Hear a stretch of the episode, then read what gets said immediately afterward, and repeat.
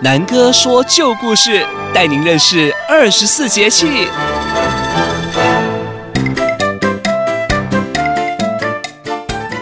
Hello， 我们的大朋友、小朋友，大家好！又到了南哥说旧故事的时间喽。今天呢、啊，要来说哪一个节气呢？答案是谷雨。谷雨啊，就字面上的意思呢，就是从天上掉下米啊、稻谷之类的谷粒下来，对吧？像下雨一样，表示呢大家都有饭吃，都不会饿肚子的意思。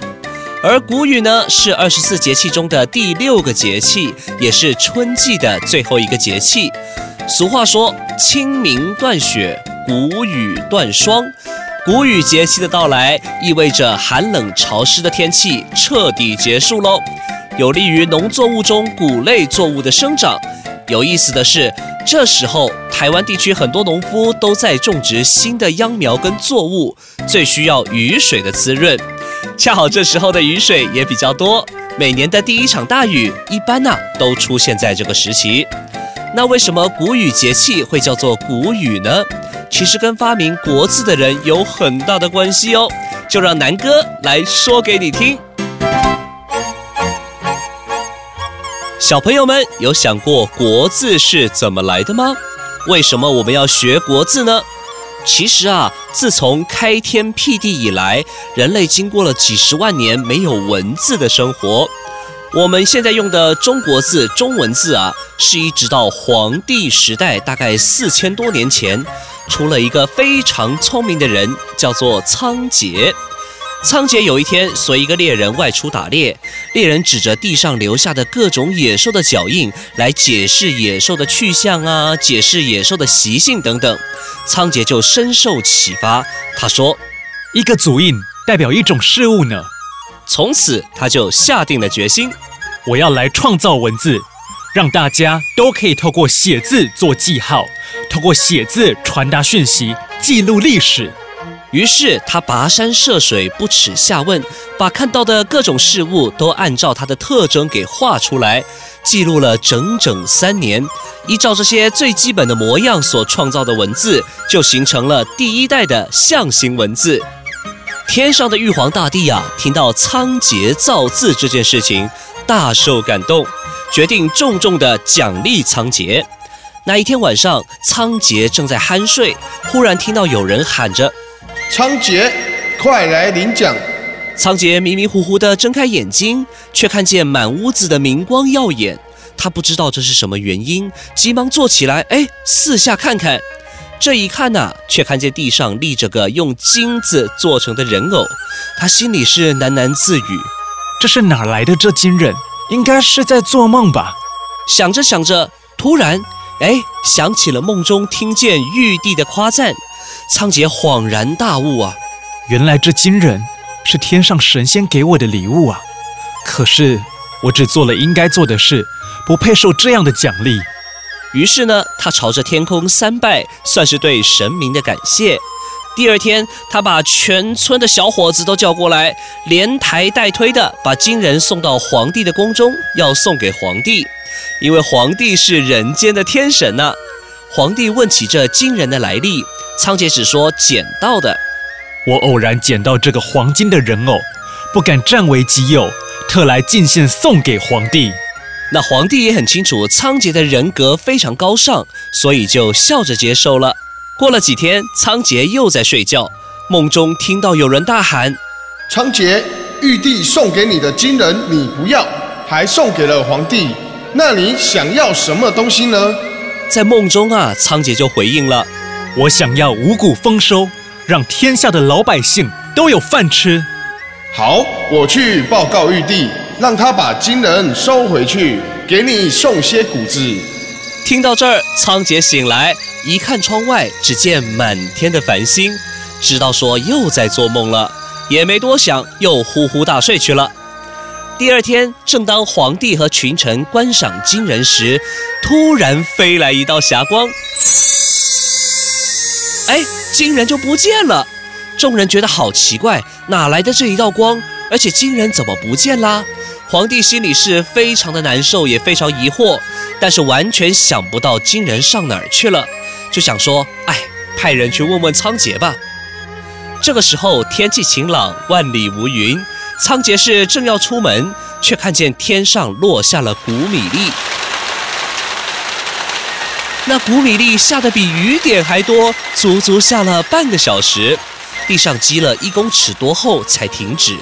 仓颉是既奇怪又高兴，急忙跑出门，只见那谷粒铺满了整个村子，铺满了整个山川平地，整片土地金黄色的，乡亲们也十分的惊讶，个个都拿着袋子在外面装谷粒扛回家里放去。这个时候仓颉忽然想起梦中的情景，就知道了这谷雨是玉皇大帝对自己的奖励，便急忙想去跟皇帝报告。他走到半路，碰见了皇帝派来的人，相互说明了情况，又一块儿去见皇帝。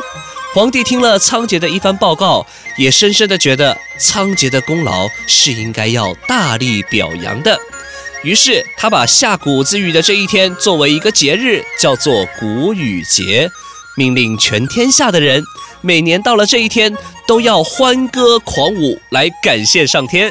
从此谷雨节呢就一直延续下来喽。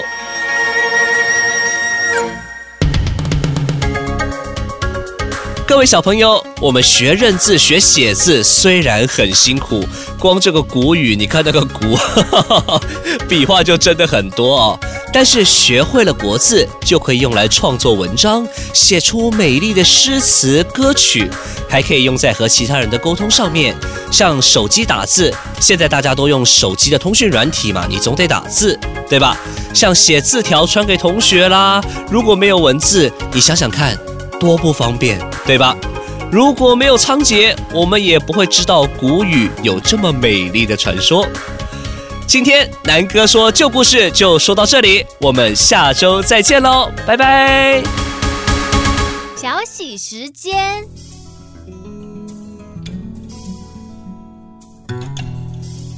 各位大朋友小朋友大家好，我是小喜姐姐。上周南哥讲的仓颉造字真的好有趣哦，古代文字真的很有意思哦。例如明天的明就是一个日加上一个月组合而成的哦，所以明天就是过了一个日，再过了一个月就是明天咯，是不是很有意思呢？还有还有鱼这个字啊，你把它颠倒过来看，是不是真的很像水族馆里的孔雀鱼呢？更有趣的是，我们常常会在路上看到药局的药这个字，小朋友有没有想过，因为古代的人的药都是药草，所以快乐的乐上面多了草字头就变成药咯，吃对了药，人的病就好了，健康了就变快乐咯。所以说啊，这个造字真的太有智慧了，而且小喜姐姐好难想象没有文字的日子哦，那我们二十四节气的故事就没有办法传承下来了啊，因为这些故事都是好几千年老祖宗的智慧用文字累积下来的。因为有了文字，再加上网络，让整个资讯好便利，人类都变聪明了呀。今天小喜姐姐就请到了伟大的仓颉来上小喜时间，顺便来帮大家上一堂古代字的课哦。仓颉先生你好。小喜姐姐好。小喜姐姐，这朵牡丹送给你。谷雨前后正是牡丹花开的重要时期，因此牡丹花也被称为谷雨花，是花卉中唯一一种以节气命名的花哟。哇，仓颉先生您太客气了，牡丹花真的好美啊。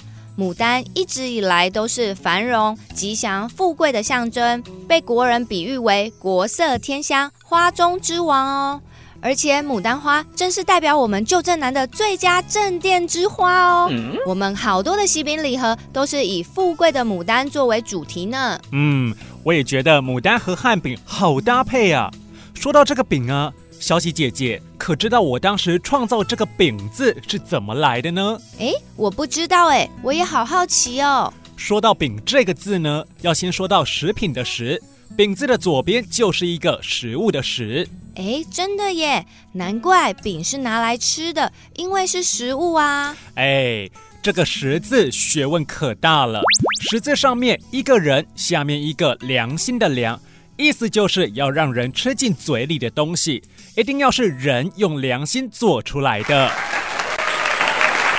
哇，太有意思了！难怪旧振南的企业社会责任之一啊，就是食品道德，一定要做出最有良心的产品，才能符合仓颉先生造字的原则啊。嗯，小喜姐姐，那你知道饼这个字又是怎么创造出来的吗？就是啊，将这些有良心的食品并在一起，像是面粉啦、油啊、馅料啊，统统并在一起，就是饼字了。哇，原来如此。但我觉得饼也可以说是一群有良心的人拿东西并在一起，一起分享，就是饼字的含义了。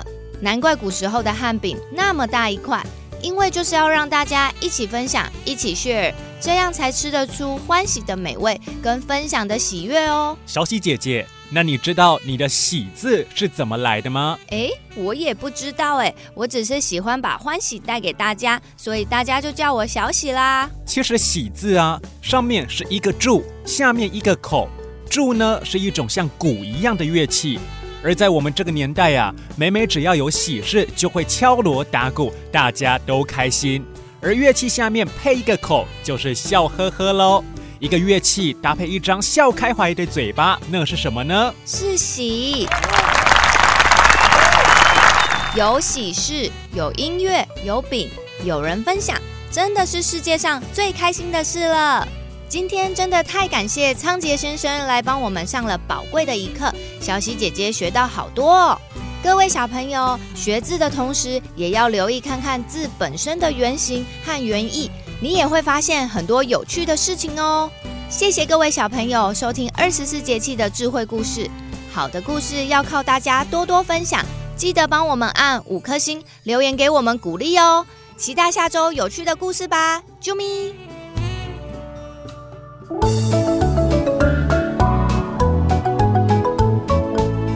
好吃的汉饼都在旧振南，传承汉饼文化在旧振南。